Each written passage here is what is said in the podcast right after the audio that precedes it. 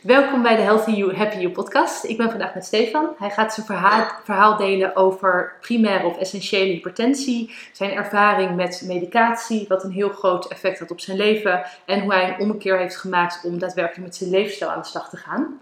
Welkom, leuk dat je er bent. Dankjewel. Vertel, wie Van ben je? eh, luisteraar naar gast in een paar weken. Precies, zo kan het gaan. Ja, bedankt voor de uitnodiging. Ja, tuurlijk. Eh, ik ben Stefan, ik woon in Hoorn. Ik ben eh, nog geen 40. Ehm, ik werk voornamelijk in de reclame- en media-industrie. Meestal help ik bedrijven met cultuur en structuur. Een soort ja, bedrijf en dokter waar het of het gaat echt zo goed en ze kunnen me nog gebruiken, of niet zo goed en dan eh, ben ik ook vaak welkom. Ja, Uh, dat is wat ik doe. In mijn vrije tijd uh, mountainbike ik graag, sport ik graag, zit ik graag in de kroeg. Net als veel mensen Ja. van mijn leeftijd. Uh, en zeker dat beetje- sporten, dat, dat kan nu ook weer, want dat is een tijd Ja. geweest dat dat absoluut niet zo was. Dat het kon, maar meer als heel noodzakelijk onderhoud, Mm. waar ik niet zoveel lol uit haal. Nee, Nee, want tien jaar geleden, hoe, eh, hoe zag het er toen uit? Wat gebeurde er? tien jaar geleden eh, eh, had ik ook een heel leuk leven, vol met heel veel activiteiten. Ehm, had ik leuk werk, had ik leuke vrienden, had ik, was ik lekker aan het sporten. Eh, voelde ik me fit, zag ik er ook fit uit, was ik tevreden. Ehm, was ik bij de huisarts voor een check, volgens mij een moedervlek of zoiets kleins. Ehm, en ik voelde me altijd een beetje wazig, een beetje duizelig als het warm was buiten. Dus ik vroeg, ik ben hier naartoe, kan je misschien mijn bloeddruk even checken? Want volgens mij is die heel laag, want ik ben af en toe een beetje Ja, een beetje wazig. En toen sloeg hij stijl achterover, want toen was hij eh, heel extreem hoog. Hmm. En zeker, jij had dus het idee dat hij juist laag zou zijn. Ja. Dat was absoluut niet zo. Nee, en dat was meteen, ik zag ook een blik in zijn ogen van hier is Oh. echt iets aan de hand. Ja, Omdat ik verder ook geen indicaties had qua gewicht of klachten of fitheid. gewoon gezond en jong leven ja, zijn. Ja, Ja. precies. Ik rookte niet, ik dronk wel, maar niet een soort van alcoholisme-achtig eh, drinken. Mhm. En eh, dat was heel eh, opvallend. Er was ergens in die periode ook met een familielid van mij iets gebeurd. Dus hij was meteen van, oh, dit moeten we onderzoeken. Ja, En hij had er volgens mij ook letterlijk meteen een collega bij. Dus ik zat echt zo van, gaat het over mij? ja, Er ja. is niks aan de hand. Ehm, en toen startten we onmiddellijk een reeks onderzoeken. Omdat ze bij zoiets heftigs op zo'n jonge leeftijd, ik was eh 8, 29, Mhm. dat komt bijna niet voor, eh, zonder indicatie daaromheen. Dus meteen vol het ziekenhuissysteem in om alles te dubbelchecken. Omdat ze dan zeggen, ja, er kan iets met een van je organen zijn waardoor Ja. dit is. Er kan, er kan zelfs eh, sprake zijn van kanker waardoor dit is. Er, er kan echt van alles zijn, dus het is heel geruststellend. Ja, oh wat Als je daarmee terug in de auto zit natuurlijk. Ja, Eh, maar goed, ik voelde me nog steeds prima, dus ik dacht, kom maar op, eh, we zien het Mhm. wel. Ehm, ja, en dan volgden er heel veel onderzoeken bij heel veel specialisten, waar in mijn geval uiteindelijk niets uitkwam. En dat betekent niets anders dan, oké, je hebt dit gewoon, ja. punt. Daarom noemen we het essentiële hypertensie. Het is een onderdeel van je, van je DNA, van wie je bent. Je bent ermee geboren en op een gegeven moment dan wordt het wakker of dan ontstaat het en Mhm. dan komt het boven en dan is het meetbaar en dan, dan moeten we daar iets mee. ja. Is dat dan ook vaak een specifieke leeftijd? Daar konden ze niet iets over zeggen. Nee, oké, goed. Het was gewoon, dit zien we nu, eh, Ja. je hebt geluk dat we op tijd bij zijn, want Mhm. als je met die waarden die ik had, als je daar lang mee loopt, Ja. Al je organen gaan Oh, stuk van de druk, je aderen verkalken. Eh, Hoeveel was je bloeddruk? Die eerste keer dat werd gemeten? de, de gangbare pieken waren 184 over 115. En dat is als je zo jong bent wel heel gek. Ja, Ja, Ja. dat is ongebruikelijk. Ehm, dus je kreeg die diagnose. Je ja, die diagnose was eigenlijk gewoon, dit is wat het is. Ja, Dus we hebben geen oorzaak kunnen vinden. Dus we gaan de uitkomsten van de symptomen gaan we onderdrukken. mhm. Ehm, en toen kreeg ik meteen eh, eh, medicatie mee voor het eerst. En ook dat ging een beetje paniekerig. Ik zat daar en ze keken elkaar aan van, oh shit. Hmm. En toen was het... Ook niet heel geruststellend. Want jij denkt ook van ja, nee, ik weet en, niet wat er is. en mijn arts zei, nou je krijgt dus dan nu eh, medicatie mee. Mhm. Dus ik zeg, oké, je moet dan nog even volgende week terugkomen. Of moet ik daar dan morgen iets ophalen? Nee, nee, nee. Nu. Als in, voordat je hier de deur uitloopt, heb je de eerste pil gehad. Anders Oh, ga je niet weg. Ehm, dus gewoon als in nu, Dus vandaag. het was wel heel duidelijk dat het alarmerend en serieus Ja, was. toen drong ik denk ik pas door van, oh, dit is wel, ze maken hier wel echt een, eh, Ja, een show van. Het zal niet zomaar zijn. nee. Ehm, en toen vroeg ik nog, maar kan ik gewoon alles blijven doen? Toen zeiden ja, dat, dat merk je vanzelf. En toen eh, was ik denk ik eh, 24 uur lang, daarna lag ik in bed met een soort megakater van wow, wat is er gebeurd? Omdat het effect van die medicatie Ja. was zo heftig. Ja, de eerste pillen die ik kreeg waren, dat was uh, candesartan. En dat is een angiotensine eh, eh, receptorblokker. Ja. Ingewikkelde hormonale termen, maar die, die eh, blokkeren het systeem waarbij je bloedvaten als een soort elastiek klein en op de goede maat worden gehouden. Mhm. Dus die, worden, die gaan ontspannen. Ja. Dus die gaan eigenlijk uitzetten. Dus die bloedvaten worden wat ruimer. Dus er is meer ruimte voor je bloed. ja, zodat That's de bloeddruk daalt. Ja, Ja. dus het is een hele kunstmatige manier natuurlijk. Ja. Ehm, dus er komt ergens, weet ik wel, er komt te veel water in een ballon. En dan wat kan je Mhm. doen? Ja, ik kan hem ook proberen om hem nog een beetje Ja. op te rekken, want dan is er Oh, meer ruimte. ja. Ja, dat is wat het doet. Dus heel kunstmatig. Werd je meegenomen in dat proces? Werd je werd uitgelegd van oké, wat doet dat dan? Wat zijn de opties? Of was het gewoon joh, dit is wat we, wat we gaan doen? Nee, dat niet. Ehm, maar ik zag wel veel begrip en empathie voor mijn situatie. Als in, je bent heel jong en Ja. normaal geef je dit mee aan wat oudere mensen. Dus eh, ja, lastig voor je. Ehm, maar de begeleiding bleef wel bij, ja, probeer eh, wat te sporten. En Mhm. eh, ja, laat me weten als het echt niet gaat. Dat is een beetje wat ik meekreeg. ja. En dus ook van je zal zelf ervaren of Ja. snel genoeg voelen wat nog wel kan en wat nog niet kan. Ja. En die Zeker. eerste 24 uur merkte je dus van oké, nou, Pats. er kan niet Dat zoveel. Nee, Nee, hoe ging dat daarna? toen kon ik dat vrij snel opbouwen. Ook omdat ik gewoon heel graag wilde natuurlijk. Mhm. En je lichaam bent, je gaat je instellen op die medicatie en op een gegeven moment dan kan je best wel veel. Kon ik het sporten weer opbouwen, kon ik weer gaan volledig werken, want ik moest echt een paar weken echt even wachten. Ja. Eh, dus dat kwam eigenlijk wel weer goed terug. En ik heb zelfs dat moment aangegrepen om ander soort werk te gaan doen. En Mhm. het was ook wel een, ook een goed moment. Ja. Het was een verplichte pauze. Nou, ik denk heel gezond voor iedereen af en toe. Mhm. Dus ik ging er eigenlijk best wel positief ook eh, daarna door. Ehm, en ik ging heel hard sporten. Want ik dacht, ik ga iets compenseren. Ik moet ergens weer kracht Ja. terugverdienen. Dus eh, eh, gegrepen door CrossFit en dan liep ik mijn gewicht even. En gewoon volle bak aan het werk. Ja. En ondanks dat de specialisten zeiden, ja, je kan beter een beetje wandelen, een beetje fietsen, doe nou rustig aan. Lichte activiteiten. Ja, en ook als ik, als ik met vrienden aan het sporten was, die maakten altijd grappen over, nou, wie moeten we bellen? We zijn in de buurt, hè, weet je wel, gelukkig. Ja. de meeste van mijn vrienden kunnen goed, prima reanimeren, dus daar maakten we wel wat grappen over. Als Steve meegaat, dan eh hou hem in de gaten. Ja. En er moet eentje achter hem rennen, niet iedereen voor hem. Want dan kan iemand roepen als het fout gaat. Ja. Ehm, maar het ging eigenlijk best wel lekker, dus ik haalde heel veel lol uit intensief sporten. Want dat lukte wel. Dus ondanks Ja. dat je wel voelde van oké, ik word wel eh nou ja, Ja. wat, wat naar beneden best wel ver gaan. Ja, ja, want ik, uiteindelijk kon mijn lichaam eigenlijk wel alles. Dus mijn hartslag Mhm. kon omhoog, mijn bloeddruk kon omhoog en naar beneden, wat je bij sporten wil hebben. Eh, mijn spieren kon ik opbouwen en behouden en conditie kon ik opbouwen. Dus ik kon best wel veel compenseren Mhm. van, eh, van het andere. Eh, en toen ik op mijn piek daarvan zat, ging het weer mis. Want toen kreeg ik een eerste atriumfibrillatie Mhm. aanval. Dat is een hartritmestoornis die knalt erin. Ja. Ehm, en die gaat niet vanzelf weg. En die is best vervelend, want je voelt het heel erg gebeuren. Mhm. En dat houdt best wel veel tegen. Eh, en ik dacht eerst tijdens een, eh, een crossfit eh, les, ja, mijn hart slaat over. ja, want dit was ook tijdens het sporten. Dat Ja, het het was tijdens een ja. heel heftig. Oké. Waar ik probeerde te winnen van een vriend van me met iets eh, Oh ja, oké. heets van de strijd. Maar ik gewoon ermee naar bed gegaan. Ik dacht, als ik morgen wakker word, dan is het Mhm. gevoel vast weg. Nou ja, toch even naar de huisarts gereden de volgende ochtend. Die ging luisteren. Die zei meteen, hoe ben je hier? Ik zeg, met de auto. Oké. Kan Weer iemand je paniek misschien in de ogen ophalen? waarschijnlijk, Ja, ja, ja. weer die blik. Kan iemand je Ja. komen ophalen en naar het ziekenhuis brengen? Wanneer? Ja, nu. Oh Ik zeg, ja, ik wil wel even iemand. Ja. Eh, dus meteen naar het ziekenhuis, meteen weer helemaal onder de plakkers en dingen Mhm. en eh, meters. En toen eh, kwam dus die uitleg eh, eh, van diagnose 2, atriumfibrillatie. Nou, goed mee te leven is een ritmestoornis die dan af en toe voorbij komt. Die kan je triggeren met, ja, met stress, met sport, met koffie, Mhm. met alcohol. Bij iedereen is het anders. Sommige mensen die, is weet ik wel, peper of sambal een trigger van een Ja. eerste aanval of zo. Maar wat een belangrijke was, is dat als je hartslag heel hoog raakt, is de kans op een, op een nieuwe aanval groter. Ja. Eh, dus wat je meekrijgt is medicatie die je hartslag laag houdt, kunstmatig.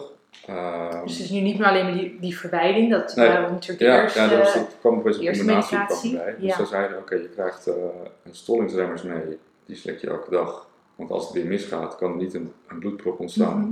waardoor het niet ja, hier of hier vast gaat zitten en het game over is. is. Dat Ja. je niet. Nee. En je krijgt eh beta-blokkers, en die houden je hartslag kunstmatig laag. Dus eh, ze zorgen ervoor dat je niet op je plafond kan aantikken, Mhm. dus minder kans op een trigger. En als je dan een aanval hebt, dan heb je minder last van, want je hartslag is laag. Ja. Ehm, En dat was na twee jaar, hè? Dus ja, dat was een paar jaar later. Ja. Ehm, en ze zeiden, wat fijn is, ze verlagen ook je bloeddruk. Dus dan kan je met die eerste set pillen kan je, die kan je aan de kant schuiven. Mm, ja. Dus die vervingen eigenlijk dat. Dus ik dacht, nou, dat is mooi. Dat scheelt. Maar één pil erbij. ja. Eh, Maar wat voor pil? Ja, een beta-blokker is, eh, is heel heftig.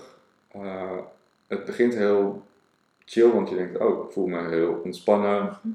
En alles is goed gereguleerd en mijn hart blijft rustig en ook kan eigenlijk alles nog. Maar ja, het bouwt zich denk ik heel langzaam op hoeveel last je ervan krijgt. Want het zijn pillen die je vaak, in dit geval ook als je wat ouder bent, meekrijgt. En niet per se met mijn leeftijd. Dus misschien merk je het minder als je al minder actief bent of Ja. al wat minder heftige dingen probeert te doen. Of, Ja. Of Dat is in ieder al- geval het verschil natuurlijk veel kleiner. Kijk, als jij niet ik. super actief bent en als jij niet staat te crossfitten, maar een beetje aan het tuinieren bent, Ja, dan maar ook, heel groot zijn. ook gewoon een trap oplopen. Mm, Dat, was, dat werd echt wel heel vervelend. En eigenlijk heb ik de afgelopen acht jaar dat gewoon als een blok beton altijd een beetje mee moeten slepen. Met liefde, want ja, wat moet, dat moet en we Mhm. maken er wel wat van. Maar eh, de impact is best wel groot. ja. Een beta-blokker die blokkeert eh, het vrijkomen van stresshormonen en dus van adrenaline.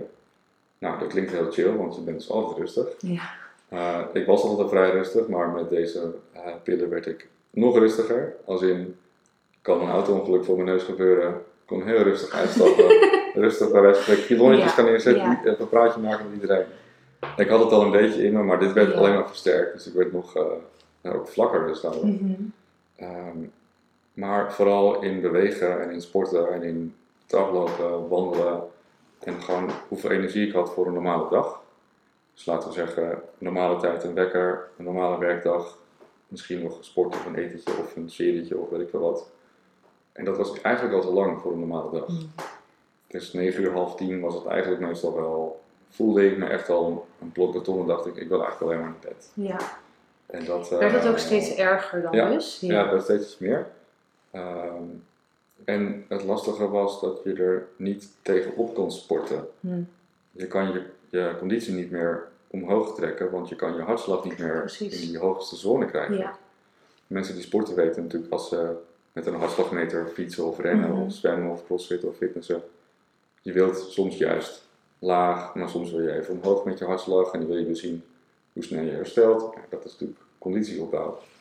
Ehm, als je dat bovenste stukje niet hebt, omdat daar een handrem op zit, dan kan je dat dus nooit meer trainen. Nee, nee. Dus Ja. juist die variatie waardoor je juist je, ehm, hoe heet het, je conditie opbouwt, die Ja. was er gewoon uit. Ja, dus, en Ja. Dat, dat begon ik later ook een beetje te, te snappen hoe dat werkt. Want ik merkte gewoon, ik kon sporten zo vaak ik wilde, maar ik werd niet fitter. Mhm. Dat is heel gek en ook heel frustrerend natuurlijk. Ehm, en waar eh, een normale maximale hartslag op onze leeftijd op 180, 185, eh, bij mij zit het zo rond de 182 zou het moeten zijn, dan verzuren mijn benen. En dan Mhm. voel je gewoon, oké, ik heb echt genoeg gedaan nu.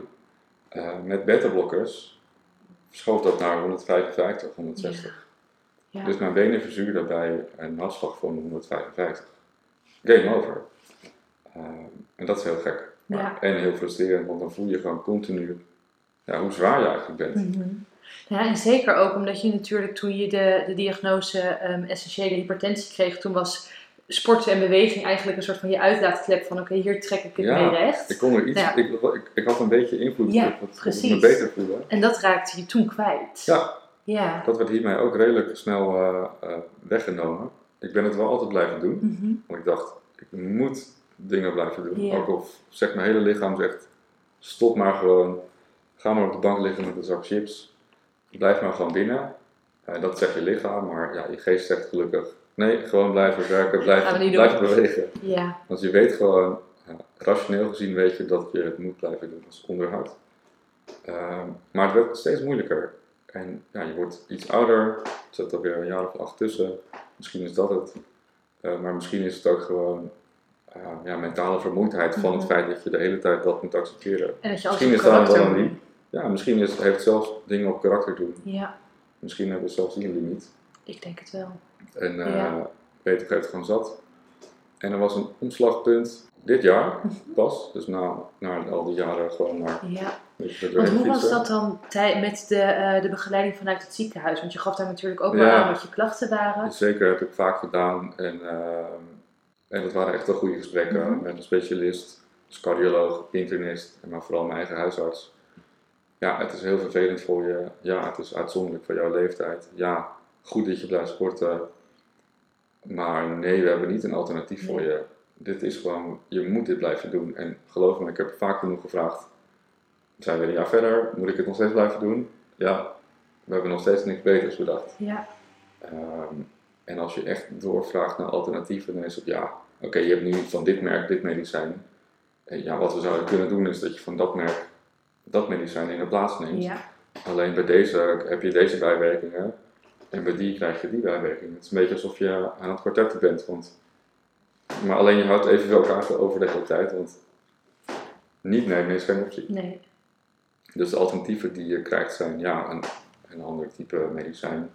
Maar let erop dat je dan daar last van krijgt. Oh, ja, dat is ook niet leuk. Nee, dat is ook niet leuk. Nee. Nou, laat dan maar gewoon. Ja, ja. Ik ben nu gewend aan deze. Dus, dat is het natuurlijk ook, want er zit natuurlijk ook weer een, een soort van inkomproces in, of in ieder geval een Ja. overstapproces. en eh, eh, het onbekende, want ze zeggen dan ook heel eerlijk, ja, we- we weten niet hoe je daarop Nee. reageert. Dus misschien krijg je daar nog wel veel meer last van. Ja, Of iets heel anders wat nog veel vervelender is. Dus ja, zeg maar. Oh, Ja. Nou, dan is dat wel we duidelijk waar even gewoon precies. Ja. Maar toen kwam het omkeerpunt, dat was Ja. vorig jaar. het omkeerpunt na een, eh, een beetje een mentaal dieptepunt, denk ik. Ja. Omdat ik het echt even echt zat was. Ehm, ik mountainbike graag. En ik was met mijn, eh, ja, sorry, niet-sportieve vrienden, of in ieder geval geen topsporters, laten we het daarop houden. En de ene eh, wat sportiever dan de ander, maar gewoon lekker sportieve gasten, maar niet mensen die eh, wedstrijden in iets doen of zo. Ja, sorry. ik krijg hier nog wel gedoe mee. Ehm, en we gingen fietsen. En ik voel goede moed mee, want ik probeer alles, altijd. En eh, ik kon gewoon echt op geen enkele manier meekomen. Gewoon niet. Mhm. Ehm, en toen dacht ik, ja, maar dit is zo, dit klopt niet. Kom dit altijd. En ik kom Precies. zelfs vanuit de jeugd van wielrennen en schaatsen en mountainbiken en triathlon. Dus ik dacht, hoe kan ik nou niet mee kunnen komen Ja. met een hele met een gemiddelde groep? Waar je eigenlijk Mensen normaal echt wel bovenuit zou stijgen. Ja, Dus super het- confronterend, denk Het ik. was zo confronterend en ik zat letterlijk met tranen in mijn ogen terug in de auto. Eh, eh, ik denk nou dat een van de jongens zei, maar we kunnen, heel goed bedoeld, waarom dan we voor jou de volgende keer een e-bike en dan kunnen we even goed gaan samen mee. Super lief bedoeld en, te en, ik, eh, en ik, ik vond het heel lief, maar ook heel verdrietig voor mezelf tegelijk. Ik dacht, nee. Eh, en ik denk dat ik thuis echt op het punt stond om een een of andere e-bike, mountainbike in mijn winkelmandje ergens Ja. te doen. Ik was echt wel zo ver dat ik dacht, Ja. weer stapje verder in acceptatie, prima. En weer dus een stapje verder in wat je niet kan. Ja, ik dacht Toch? prima, maar ik, ik Ja. heb er eerder mee gedeeld. Ja, Komt wel goed. Ik vang het wel op. ja, Ehm, en ik had de volgende dag een afspraak bij mijn huisarts. En ik vroeg nog één keer, ik vertelde ditzelfde verhaal. Mhm. Gisteren sporten, tranen in mijn ogen terug. Ik ben nog geen 40 en ik voel me 100. Is er nog iets wat we kunnen doen? Nee, het is echt heel vervelend voor je, maar eh, je hebt gewoon pech gehad. Eh, en daarmee reed ik naar huis. En toen kwam een soort punt van, maar ik ga nog één keer zelf kijken wat ik Ja. nog kan verzinnen. Want heb je dat in die afgelopen acht, negen jaar, ben je zelf op onderzoek uitgegaan? Altijd, Ja. al door. Ja. Maar dat was niet, niet iets waarvan je dacht, oké, dit ga ik ook daadwerkelijk doen? Ik heb ook veel geprobeerd, dus je Ja. probeert zowel, eh, ja, vooral in, in beweging Ja. en in voedingssupplementen natuurlijk en vitaminepillen. En, eh, dat soort dingen Ja. probeer je toch wat te zoeken. Dus ook naast die medicatie deed je al wel dingen op het Ja. gebied van je leefstijl. Zeker natuurlijk die beweging. Ja, Ehm, maar wel het volgen van de, ja, de gebruikelijke adviezen. Dus gewoon de, de diëtist die bij de sportschool werkt en zegt, ah, je moet gewoon, je bent een grote jongen.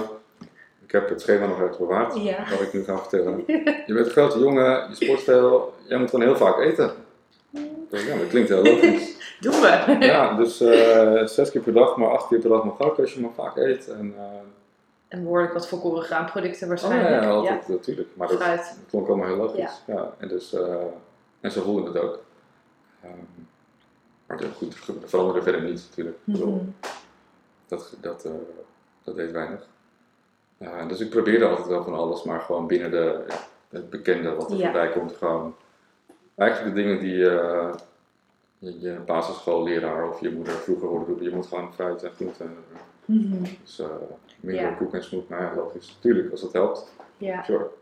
Maar je ontwikkelde ook prediabetes, Ja, toch? Dus het was ook wel duidelijk dat dat het niet goed glucose ging eh, best wel hard omhoog. Ja. En dat is iets wat nooit besproken of benoemd is. Maar nu ik terugkijk op al die labresultaten, want ik elk half jaar of jaar eh, ja, kom ik weer met allerlei resultaten bij mijn arts om te kijken hoe het met mijn bloeddruk, cholesterol, hartslag, eh, Mhm. glucose gaat. Alleen glucose is, staat natuurlijk altijd op, maar is eigenlijk nooit eh ter sprake geweest. Maar onlangs keek ik terug, toen zag ik, wow, dat is gewoon best wel hard gaan klimmen de afgelopen Ja. jaren.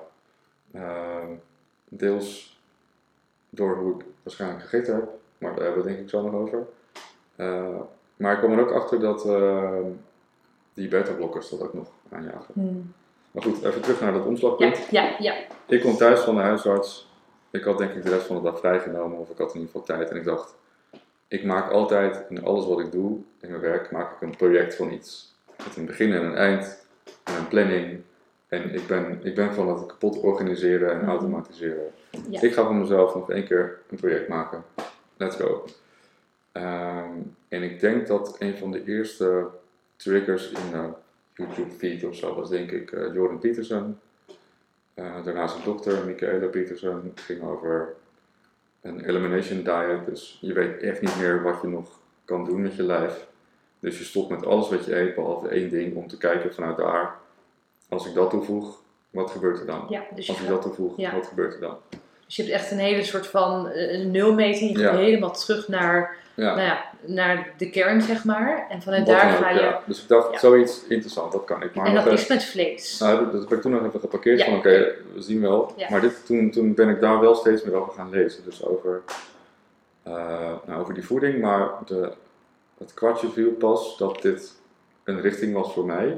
Toen ik me ben gaan verdiepen in studies, medicijnenstudies, over mijn eigen medicatie. Want ik dacht, daar, kan ik, daar moet ik mee beginnen. Ja. Ik moet beter snappen wat die beta-blokker doet met mijn lijf. En dan kan ik misschien iets vinden om het mee te compenseren. Mhm. Want dat was me niet uitgelegd. Ik dacht, daar ga ik zelf achter komen. Ja. En toen kwam ik gelukkig een aantal studies uit België tegen over die eh beta-blokkers en over de, de downside, over de andere kant van beta-blokkers en waarom het voor sommige mensen misschien niet slim is om ze te nemen. Want het kan ook allerlei dingen triggeren die je daarna weer moet bestrijden met andere medicijnen. Ja. En zo stuit ik ook op eh, dat je glucose omhoog gaat, je verkeerde cholesterol omhoog gaat. En toen begon ik te lezen over glucose. Dan kom je op insulineresistentie en dan kom je op diabetes type 2. En toen vond ik een, een wereld aan informatie natuurlijk, waar ik Ja. geen verstand van had. Maar wel dacht, hier ben ik in de goede hoek van de bibliotheek aan het Je, zoeken. bent wel, je was Dit wel iets heeft- gespoord. Dit heeft iets te maken met waar ik last van heb. En hier kan ik misschien iets mee. Eh, en toen ging ik steeds meer informatie in die hoek koppelen aan informatie met die mensen die ja, een soort uit wanhoop maar al hun eten aan de kant gooiden en begonnen met één ding. Ehm, en toen ben ik daarmee gestart. Ja. Die hard, hardcore, carnivore dieet. Omdat ik dacht, ik heb niks te verliezen. Ik heb iets gevonden wat een link heeft met koolhydraatarm of koolhydraten, glucose, alles wat moet zetten in suikers. Insulineresistentie, energielevels. Ik dacht, hier zit iets. Ik kon er natuurlijk nog helemaal niet iets zinnigs over zeggen. Wat staan uitleggen. En eigenlijk nog steeds niet echt. Maar ik kon het wel proberen, want ja, Mhm. Wat je zegt, En als je niemand niks te tegen. hebt. Ja. Nee, het kon alleen maar beter worden. En ik dacht, als er niks zit in deze hoek, dan heb ik dit in ieder geval onderzocht. En toen ben ik ehm, ja, begonnen met echt een heel minimalistisch dieet. Ja, want je had nog één ding. Je Ja, had alleen bijna, vlees. Ja, in principe alleen vlees. Alleen rundvlees dan, Alleen denk ik, hè? rundvlees, alleen lokaal rundvlees, als in weten waar het vandaan komt, weten wat ze gegeten hebben, weten dat de supply chain heel kort is, weten dat het in orde is. Want ik wilde ook niet soort van meewerken aan een industrie waar ik niet achter sta. Maar ik dacht, ik ga het toch proberen. Ook al voelt het een beetje gek, want het enige wat je hoort Ja. en leest is meer, juist meer plantaardig, juist meer van dat. Maar ik dacht, ja, ik moet gewoon alles gaan proberen. En ik begin met dit. En het was na drie dagen alleen maar ei en eh, weet ik veel, biefstuk of wat ik ook had. Ja. Dus de ei je ook, ei en biefstuk. Ja, de ei Ja. wel vanaf het begin. Oké, Ik dacht, ik ja. moet sowieso, dat, dat kan niet fout zijn en die eiwitten, en, eh, dus ik moet dat binnenkrijgen. En ik begon ook meteen dat in een eh, intermittent fasting window te proppen. Dus twee dingen tegelijk. was wel een beetje... Ik vind het wel heftig, want je ging van acht eetmomenten dus naar... Nou, ik denk zes eetmomenten en eh, alles wat los en vast zat Ja. naar, eh, naar dit. Ja, Ehm, en ik had gelukkig al wel ergens gelezen, vul je zouten aan, Ja. want die ga je missen. over de ketogriep. Ja, Ja. dus ik had gelukkig al wel bouillon in huis gehaald. Ik dacht, als, ik het, als het misgaat, heb ik dat. En het ging ook een paar keer mis in het begin, dat ik, weet ik veel, in een supermarkt of op de fiets, ik dacht, shit. Ja. En dan had ik niks bij me. Want wat gebeurde er dan? Hoe, hoe Ja, dan ga je gewoon bijna, dan word je heel wazig in je hoofd eerst. En op een gegeven moment voel je gewoon dat je je spieren niet meer goed kan aansturen. Ja. En dan wordt het heel eng. Dat is wel heftig, dat zijn wel hele heftige symptomen. Ja, Maar aan de andere kant, je zat natuurlijk aan die medicatie. ja alles tegelijk. Ja, dat is is- best spannend. En ook niemand die je natuurlijk kan begeleiden. Nee. Want je nee, kan niet je huis ook naar bellen. Nee.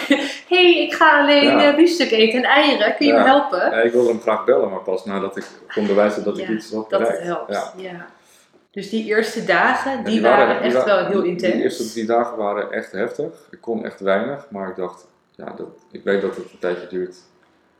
En Doorzetten. je lichaam moet natuurlijk ook over op die, van die koolhydraatverbranding op die vetverbranding. Nou, je zat een, sowieso in je eh, Het is een koolhydraatverbranding. verslaving waar je gewoon echt een, eh, in één keer een rem op gooit. Hoe lang Maar duurde het dat je dacht van oké, volgens mij gaan we met Nou, iets op het spoor? op de derde dag al Mhm. voelde ik vooral in mijn hoofd van ik wil iets doen. Ja. En ik had beneden nog vanuit de, of in, in de hal bij de entree nog vanuit de lockdownperiode nog een indoor spinningbike staan. Omdat de sportscholen toen dicht waren. En ik dacht, ik ga erop zitten. Ja. Dus ik, liep, ik ben echt bijna naar beneden gerend. nog snel een sportoutfit aangetrokken. ja. En ik ben gewoon drie kwartier keihard gaan trappen. En toen dacht ik, waar komt dit in Precies, ten vandaan? opzichte van wat er Wat kon. Want je, je was een e-bike aan het bestellen. Ja, En dan drie dagen later zit je zo op je fiets. ja, en niet, ik sleepte mezelf niet naar die fiets zoals ik daarvoor elke Ja. week trouw deed. Of twee keer de week of drie keer. Of, maar ik, ik wilde heel graag Mhm. fietsen. Er kwam een soort energie in me vrij. In, in mijn lijf, in mijn hoofd. Ik dacht, ik ga nu fietsen. Ehm, en dat is spannend, want je denkt, ik wil het wel, maar kan het ook? Ja. Nou, dat ging super. ja. Dus je merkte ook, want je, eerst werd, werd je hartslag natuurlijk heel erg laag gehouden. Ja, Voelde je dat dat dan ook meteen al minder was? Dat je hartslag ook weer hoger kon? nee, nee, nee, want dat- had nog wel mijn, ik Ja, daarom, medicijnen daarom. allemaal nog wel. Eh, dus die bleef wel beperkt. Ja, oké. Eh, maar ik voelde wel een drive van, oké, dus ik, ik begin wel meer energie te Ja. Mhm. krijgen. Dus dat ging, daar was een eerste start van een opwaartse spiraal. Ehm, omdat ik gewoon meer energie had, steadier was mijn energie, eh, al wat meer kracht voelde in mijn benen.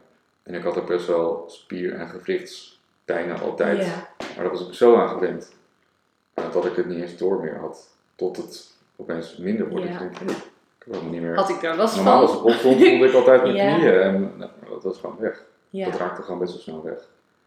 Eh, ik had wat huidklachten, eh, drie, vier, vijf dagen weg. Oké, Zit bizar iets. dat het Er zo snel iets. kan, hè? Dat er Ja. zo snel een omkeer in je systeem kan komen, Ja. dat er gewoon een wereld voor je open gaat. ja, ik, eh, ik wist niet wat het was, want ik heb er te weinig verstand van. Maar ik wist dat er voor mij in ieder geval iets Ja. aan het gebeuren was.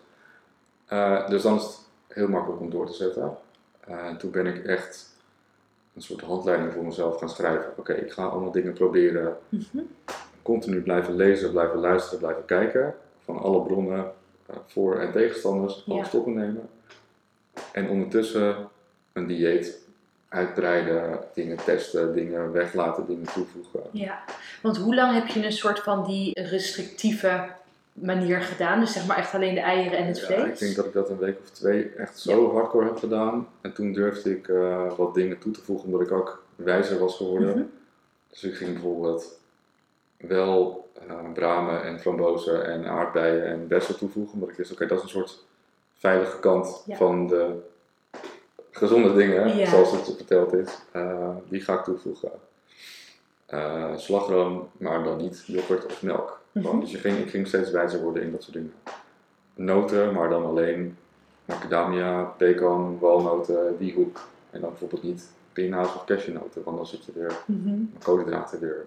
Ja, dat deed je op te heel erg stapje voor stapje om ook te kunnen evalueren van joh, Ja. hoe reageer ik op? Dat en, en, en per type voeding heel goed checken van oké, wat is dan de beste variant als ik het doe. Vervolgens kijken, brengt het me iets of kost het me iets? Dus inderdaad niet alles tegelijk, maar gewoon telkens stukjes toevoegen. Ja, tot ik ja, toch wel op een fijne mix zat van vlees, vis, dierlijke vetten, geen plantaardige olie meer, geen koolhydraatbommetjes meer, geen toegevoegde suikers, geen, ja, geen langzame en geen snelle Nee. suikers, dus gewoon heel clean, geen fruit eten. meer. Ook niet de beste, daar ben je niet bij gebleven? Ja, die wel, sorry. Ja, ja, als in ja. de vruchten, de bosvruchten wel. Ja. maar geen, eh geen appels, peren, bananen, dat soort dingen. Groente niet als in het klassieke begrip groente, wel als in zeker één keer in de week een salade, Mhm. maar dan met de ingrediënten waarvan ik wist, die kan ik hebben. Dus ja, die bessen en die bramen gingen daarin. Komkommer vrij onschuldig. Eh, kaas, pijnmelpitten, gewoon de dingen die ik erin durfde te doen. Eh, Ja, maar niet opeens een hele tros tomaten of een nee. paprika's of een pompoen. Of, eh, heel voorzichtig toevoegen. Ja. Want hoe ging dat dan? Dus als je dan introduceerde, nou ja, bepaalde dingen gingen goed, dus je wist Ja. van oké, die kan ik toevoegen aan mijn voedingspatroon, Ja. bepaalde dingen niet. Ja. Wat waren dan meteen de eerste klachten of waardoor voelde jij van oeh, hier moet ik mee uitkijken en dit ga ik niet toevoegen? Energie wel vrij snel. Ja. eh opgeblazen gevoel en een soort maagkramp of zo. Dat je gewoon voelt, oh, ik voel me best zwaar en onhandig. Huidklachten kwamen soms eh, makkelijk terug. Dat vooral. ja. En hoe lang heeft het dan geduurd voordat je je voedingspatroon echt een soort van af was? Ik denk dat het wel eh, een maand of twee geduurd heeft. Dat is niet eens lang, ik vind dat niet lang. Nee. nee natuurlijk doe ik nu nog wel kleine tweaks. Ja. Maar Maar als je bedenkt dat jij nou ja, tien jaar een heel traject en heel veel moeite hebt gehad. ja, En dan in twee maanden eh, staat alles op zijn kop en Ja. is het volledig anders. Dat, Ja. dat is zo bizar.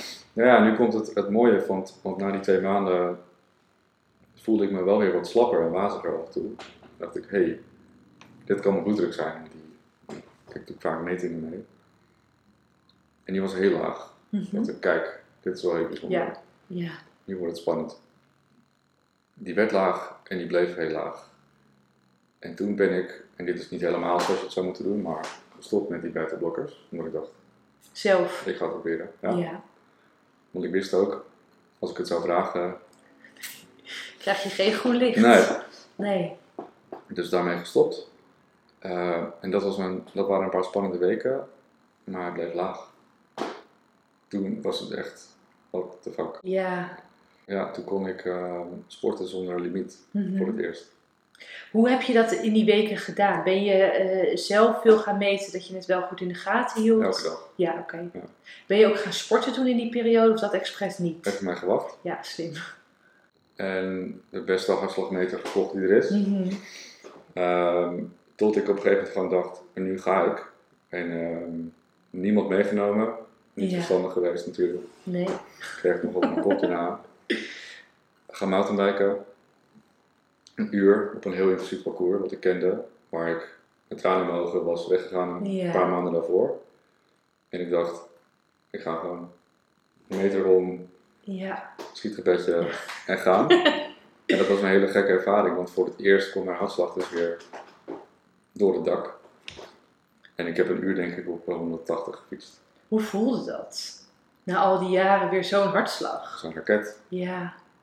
Ja, gewoon, ja, gewoon een uur lang piepende longen bijna. Kan het niet, is niet verstandig. Er niemand aan. Maar eh, dat ging. Ja. En het mooiste was toen ik stopte, toen zakte het niet weer.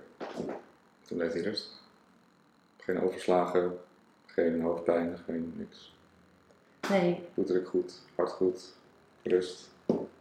En gewoon binnen zo'n korte periode dat, je, dat, dat dat dus gewoon lukt en dat dat Ja. mogelijk is. Ja, En dat heb je natuurlijk zelf op eigen houtje gedaan. Wanneer was het punt dat je dacht, nou ik ga ook weer even mijn medisch team hierbij betrekken? En, nou ja, eh, dus meteen daarna. Dus ik zat eh, weer te janken, terug in de auto, maar nu op een hele andere manier. Blijdschap, ja. Ja, en van wat, wat is er allemaal gebeurd. Ja. Ehm, en ik had eh, al een afspraak staan voor een controle. Met voorafgaand daaraan een eh, meting van bloed, bloedprikken en allerlei andere waardes. En ik kwam daar en ze zei, nou, hoe is het met je? Vertel, heb je nog nieuws? En ik vertelde in vijf minuten dit hele verhaal. Ja. En zij zat echt van... eh, ja. En toen pakte ze mijn uitslagen erbij. Toen zei ze, aha, ik dacht al, wat is hier in godsnaam aan de hand? Want zij had wel mijn resultaten gezien, Ja. maar mij nog niet gesproken. Ehm Want je triglycerides waren naar beneden, je glucose was een stuk waren een lager. vijfde of zo. Ja, want ze waren heel hoog, je hebt ze naar me doorgestuurd. Volgens Ja. mij waren ze iets van zes of zo. Ja, zoiets. Ja, was, echt dat, was, eh, dat, is naar, dat is naar eh, een vijfde daarvan gegaan. ja. Eh cholesterol ratio ook in één keer nagezond. ja. Eh, bloeddruk dus steady, want ik liet al mijn metingen zien op mijn telefoon. Ja. Ik Wat? Ja. je Zonder glucose. beta-blokkers ben, ben je mee gestopt? Ik Ja, sorry, zonder overleg. Ja. Nou ja, nou, als, als dit het resultaat is. Ehm glucose dus heel hard naar beneden. En toen zei ze alleen maar, maar jij weet hier veel meer van dan ik op dit Mhm. moment. Dus ik kan, je ook, ik kan ook heel weinig toevoegen, behalve ik zie dat jij realiseert dat dit voor je leven is. Ja. Ja. Die medicijnen waren voor je leven, nu heb je dit ontdekt, dat dit werkt voor jou. Dit is dan nu voor je leven. Mhm. En ik zie dat je dat kan en dat je dat doet. Dus ik, ik zie je over een jaar alweer. ja, Ga zo door. top. Toen was het echt. En nu kan ik eindelijk tegen mensen zeggen: ja, maar het is ook besproken en ik Ja, mag het is ook goedgekeurd. Ja. Ik mag dit doen van mijn arts. Ja. Dus dat was helemaal een overwinning. Ehm, en een bevestiging van: oké, ik heb iets ontdekt dat voor mij werkt en ik ga ermee door. Mhm. Ehm, en toen kon ik ook heel snel mijn conditie opbouwen, natuurlijk. Eh, want ik kon mijn hartslag weer de hele tijd tot 180 en terug.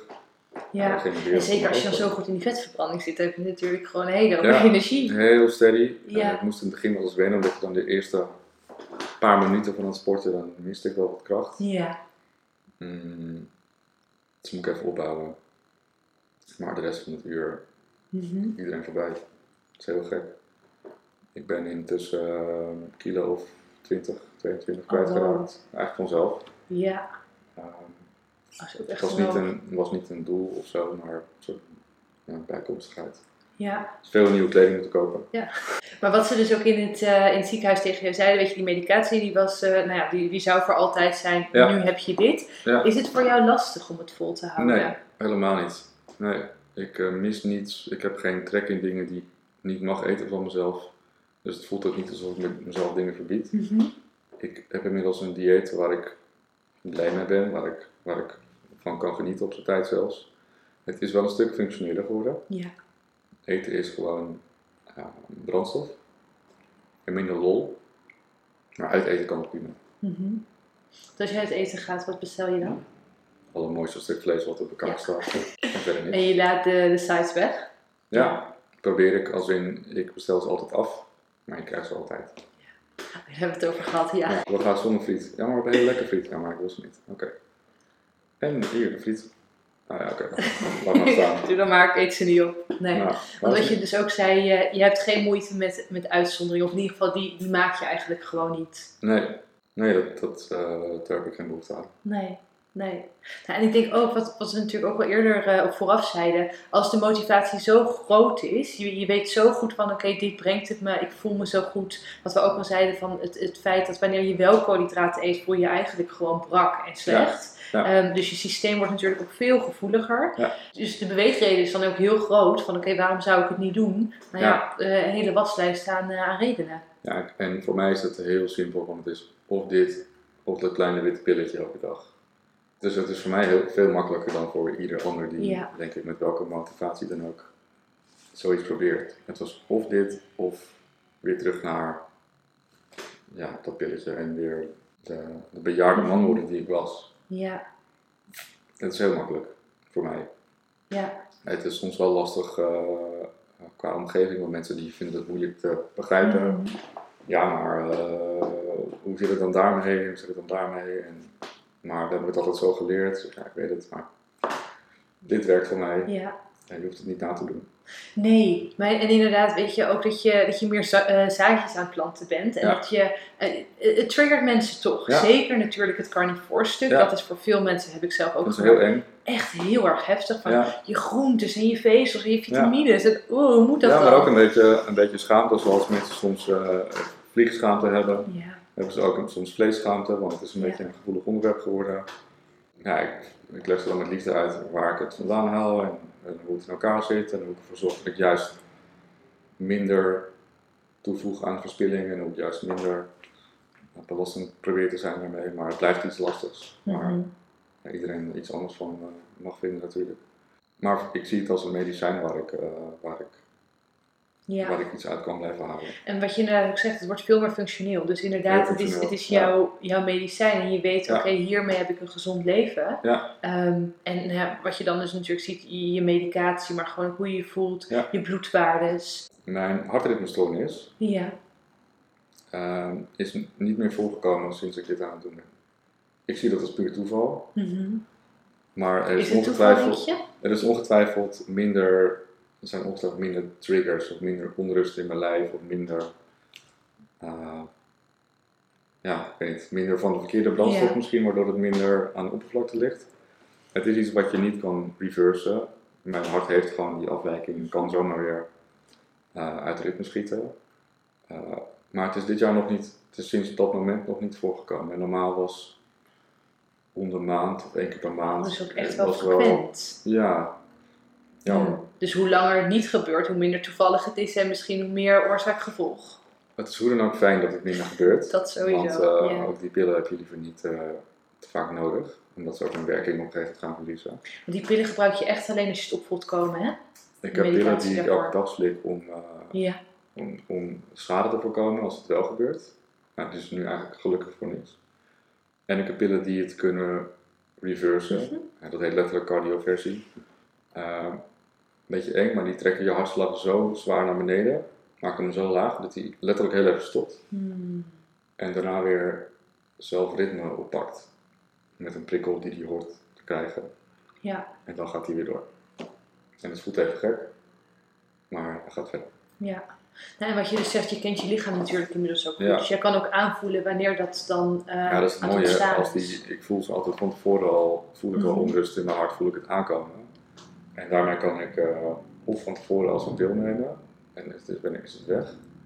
Of ik zorg dat ik even verander wat ik aan het doen ben. Of ik ga juist even zitten, of juist lopen, of juist een paar ademhalingen extra, of juist niet. Of Mhm. ik probeer, ik weet niet, ik kan het niet uitleggen, maar eh, als ik het voel aankomen, dan kan ik wel denken, oh wacht, daar komt er misschien een. Ga even zitten, Ja. Maar nu sinds Ja. deze hele ommekeer is het dus al niet nodig geweest. Maar ik heb er niet eens meer aan gedacht. hoor. Nee, Dus het is nee. eh, gewoon eventjes van de radar. Dus dat is, dat is mooi. Ik kan ook zomaar weer terugkomen. Maar... Gaan we niet vanuit, nak een woord. Nee, maar, maar dan nog is dat is ook niet erg. Ik bedoel, Nee. Dat hoort er ook gewoon bij. Ja. En ik kan er goed mee omgaan. En de medicijnen die ik daarvoor nodig heb, heb ik verder geen last van. Super inspirerend. Dat, je zo, dat, je, dat er zoveel kan met voeding. Ik, Ja. ik verbaas me er altijd over. Zeker omdat ik ook natuurlijk gewoon verschillende mensen tegenover me heb. Met Ja. allemaal hun eigen eh, verhaal. Ja. En het is zo bijzonder hoeveel je kan met je leefstijl. En sport natuurlijk, dat, dat kan ook een onderdeel zijn. Maar zeker met die voeding. En nou, daar hadden wij het al eerder over. Van oké, hoe lang zou het duren voordat je ook verschillen gaat merken. Of in ieder geval een wat uitgebreidere behandelwijze ook gaat zien Ja. in de spreekkamers.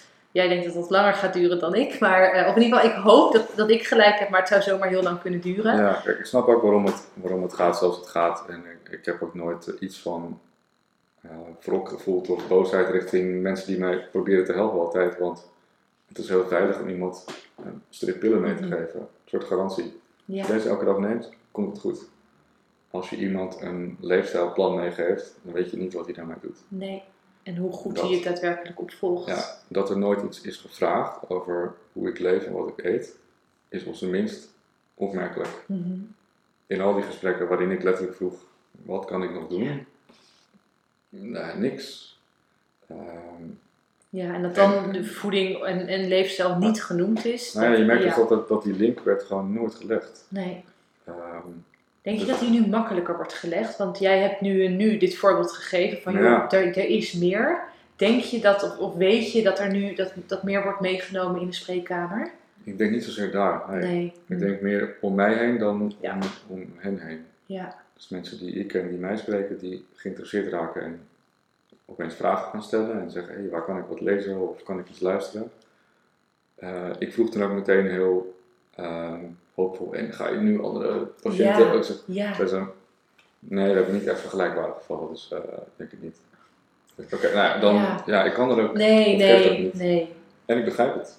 Ja, Uh, maar er is ook nooit, dus de link is nooit, ook niet gelegd als een soort detective die vraagt, maar wat eet je? Want misschien zit daar nog iets. Dat is gewoon nooit, uh, nee, nooit een zeker als je dan geweest. denkt in, in tien jaar tijd, Ja. was er wel het moment geweest. En zeker omdat je zoveel last had van die, van die eh, gevolgen daarvan. Ja, Dat je, nou ja, er met je hart onder je ziel zit van, joh, wat, wat kan er verder nog? Waar kan ik nog wat mee doen? ja, de laatste keer dat ik het vroeg is dus uh, pas een half jaar geleden. Ja, En toen uh, zat er iemand tegenover me die niet ouder was dan ik. Dus die niet super lang geleden heeft gestudeerd. nee. Maar dit hele, nou, sowieso, kijk, leefstijl is één. Ja. Maar zeker om dan richting carnivore te gaan. Nou, koolhydraatarm vinden de meestal spannend. Laat Ja. staan carnivore. Ja. Ja, dat, dat is gewoon, dat er zijn heel veel stappen nog Ja, daartussen. zeker. Ja, Maar het is Daarom- leuk om te zien hoe mensen om je heen toch dan in het begin ja, gewoon de standaard opmerkingen of vragen met en je cholesterol dan en eh, ja, je, je kent ze ook vast allemaal. Ja. Is het niet heel duur? Nee, want ik bestel ook geen pizza's meer. nee. En je cholesterol dan? Nou, die, zit, die is goed. Ja. Die En, is eh, nu heel netjes. En, eh, maar eh, ze weten niet wat de lange termijn effecten zijn. Nou, we weten wel wat de lange termijn effecten zijn van hoe jij nu zit te eten. En die zijn niet best. En die zijn niet best. Nee. En we eten, pas een paar, we eten pas 100 jaar zo. En daarvoor aten we altijd zoals ik nu eet. Oh ja, Nou. Ja, Eh, geef mij maar gewoon een frietje. ja, Nou, dat is goed, dat is prima. ja. Nou, en wat je natuurlijk eh, zegt, voor jij, jij hebt ook gewoon een hele duidelijke motivatie van, oké, dit Heel is anders. waarom ik het doe. Ja. Ik raad ook niemand iets aan, ik adviseer ook niemand, maar als iemand iets vraagt, natuurlijk geef ik hem graag Ja. de informatie die ik ook heb. Ja, en het is dan Ja. ook gewoon voor die persoon, eh, of voor de luisteraar in dit geval, voor de kijker, weet je, ga vooral ook eh, ga experimenteren. Ja. Ga kijken wat er, wat er nog meer is en wat je verder kan doen. Weet Ja. je, we- ze hebben echt niet zoiets van, oh iedereen moet carnivore gaan eten. Maar wel, ga, ga eens kijken wat die koolhydraten nou eigenlijk met je doen. Ga dat Ja. eens combineren met vetten om te kijken hoe je je bloedsuiker, hoe je je voelt als je bloedsuiker stabiel is. Dat je, dat je meer bewust wordt en dat je dus ook meer gaat ervaren van, oké, hoe reageert mijn lichaam en dus ook mijn gezondheid op het eten wat ik eet. Ja. Gek hoe dus een, eh, hoe, eh, een diagnose die nooit wordt gelinkt met dit, met voeding op deze manier, behalve minder zout en eh, minder stress en dat soort dingen. Wat doe jij niet met je zout? Ben ik wel benieuwd naar. meer zout? Ja. oh, ik heb hier zoveel haat wel gekregen. ja, ja. ja, je hebt Ja. gewoon meer zout Mijn nodig. bloeddruk is super laag, en, Ja. maar ik moet mijn zout vul, ik, vul ik aan, Ja, dus dat gaat hartstikke goed. dat is inderdaad het enige advies dat je krijgt. Nou, dat is nu wat je juist niet doet. Nee, Eh, maar een hele hoop andere dingen wel. Ja. Ja. Als iemand luistert, wat zou je als eerste tip mee willen geven? Blijf lezen, blijf luisteren, blijf kijken. Ja, Voor en tegen kampen, zeg maar. Blijf het tot je nemen en blijf zoeken naar informatie. En kijken of je linkjes vindt die op jouw situatie van toepassing zouden kunnen zijn. Eh, wat je ook probeert, doe het in overleg. Misschien ben ik niet het goede voorbeeld, want dat heb ik niet altijd gedaan. maar dat is meer het wanhoop, denk Ja. ik. Ehm, dus doe het in overleg en eh, doe het voorzichtig. Maar lees jezelf wijzer en blijf, Mhm. blijf zoeken, blijf graven. De meeste van dit soort diagnoses niet omkeren. Maar wat als je wel een beetje invloed hebt door anders te leven? Dan zou je 10% kunnen beïnvloeden, is dat volgens mij al heel veel waard. Ehm, En het is moeilijk, want als je op dat moment er last van hebt, dan voelt alles te veel om te proberen. Maar ja, 10% invloed kan al heel lekker voelen Mhm. als je je niet goed voelt. ja. Jij hebt het natuurlijk heel drastisch gedaan. Is Heel dat wat je denkt, ja. ehm, was dat voor jou ook nodig? Was dat ook voor jou de succesformule? Eh, past denk ik het beste bij mijn karakter. Mm. Ja, gewoon in één keer de knop om. Ja. Alles of niks, erop of eronder. eh, niks te verliezen. We gaan ervoor. Eh, misschien past het beter bij iemand anders om te zeggen, oké, we gaan afbouwen, maken een ik wil tien maanden plan en daarin gaan we een bepaalde verandering doorvoeren. Kan ik me voorstellen dat het werkt. Ja. Voor mij is het gewoon in één keer even door de pijn heen en kijken wat er gebeurt. Ja, nou, en dan voel je natuurlijk wel het snelst. Kijk, ja, er zijn, er zijn vele wegen naar Rome en iedereen is daarin anders. Ik kan me wel voorstellen dat als je zo nou ja, de wanhoop nabij bent, dat je ook gewoon wel snel wil merken van, joh, wat is het effect Ja. als ik zo'n radicale verandering maak? Ja. Dus dat werkt dan natuurlijk ook wel weer hand in hand met je motivatie. Ja. Ja, En als je dan ook maar iets ziet bewegen, ziet gebeuren na een paar dagen, ja, dan is het all in natuurlijk. ja, Nog een laatste ding wat grappig is om te noemen. Los van dat je dus eh, fysiek opeens weer letterlijk de handrem eraf is. Ik merk nu dus ook dat ik, eh, en dat zie ik achteraf pas, ook hoe ik met emoties en stress Mhm. en angst ben omgegaan, dat het niet natuurlijk is geweest. Dus ik zie nu dat ik weer makkelijker verdrietig kan zijn om iets of boos kan worden om iets. Dat is heel grappig om te zien. Dus alsof dat toch, omdat die hormonen deels werden onderdrukt, die kunnen nu weer in gang gaan. ja, Ja, dat is wel gek, ja.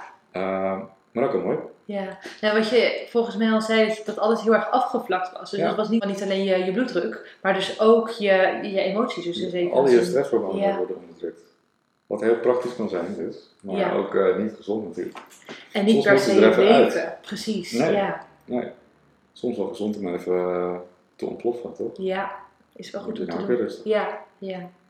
Ja. Dus als, eh, je had ook al gezegd van oké, als mensen vragen hebben of in contact willen komen, dat ja, het het, kan. het is een beetje mijn missie om, eh, om in ieder geval, eh, ik heb bedacht drie mensen van mijn leeftijd iets verder te helpen. Ja. Niet als adviseur of expert, maar wel als ervaringsdeskundige Deskundige. Ja. die iets kan meegeven. Dus ik stel voor dat als er mensen zijn, ja, ik zou het grappig vinden als het, als het weet ik wel, mannen van mijn leeftijd zijn die denken, ja, gewoon Shit, dezelfde misschien is er, is er wel iets. Ja, Ja. Of misschien zelfs mensen die hetzelfde type medicatie hebben en daar last van hebben. Ehm, kom maar op. Ja. Stuur eens een berichtje. Ja. Misschien via jou. Ja, ik zou Eh. even sowieso natuurlijk, de Instagram staat erbij, maar ook even het mailadres. Ja, Dus als je zoiets hebt van, oké, ik ik, ik herken me heel erg in dit verhaal en ik wil hier iets mee en ik heb, nou ja, eh, handvatten en tools nodig, Ja. stuur vooral even een mailtje en dan eh, brengen we jou met jou in contact. ja. En ik ga ze niet zelf helpen. Nee, nee, maar ik ga ze, dat ik kan ik ze kunnen, precies, dus ik ga ze vertellen wat het mij Ja. heeft gebracht. In misschien een langere versie dan van vandaag. Ja. Maar uiteindelijk zijn ze bij jou een betere hand als het gaat om hun eigen Ik denk dat de combinatie heel mooi is. Wie weet. Ja. Als ik een paar mensen kan helpen, ik dacht drie. Mhm. En als, Mooi aantal. en als, die, als, die, als zij dan ook weer drie mensen verder kunnen Ja. helpen. Nou, zo ontstaat die olievlek en dan Ja. komt er uiteindelijk wel verandering. Denk wel. Misschien minder snel dan dat we zouden willen, maar er komt verandering, absoluut. Ja. Ja. Dankjewel. Eh, En voor de luisteraar tot de volgende keer. Doeg!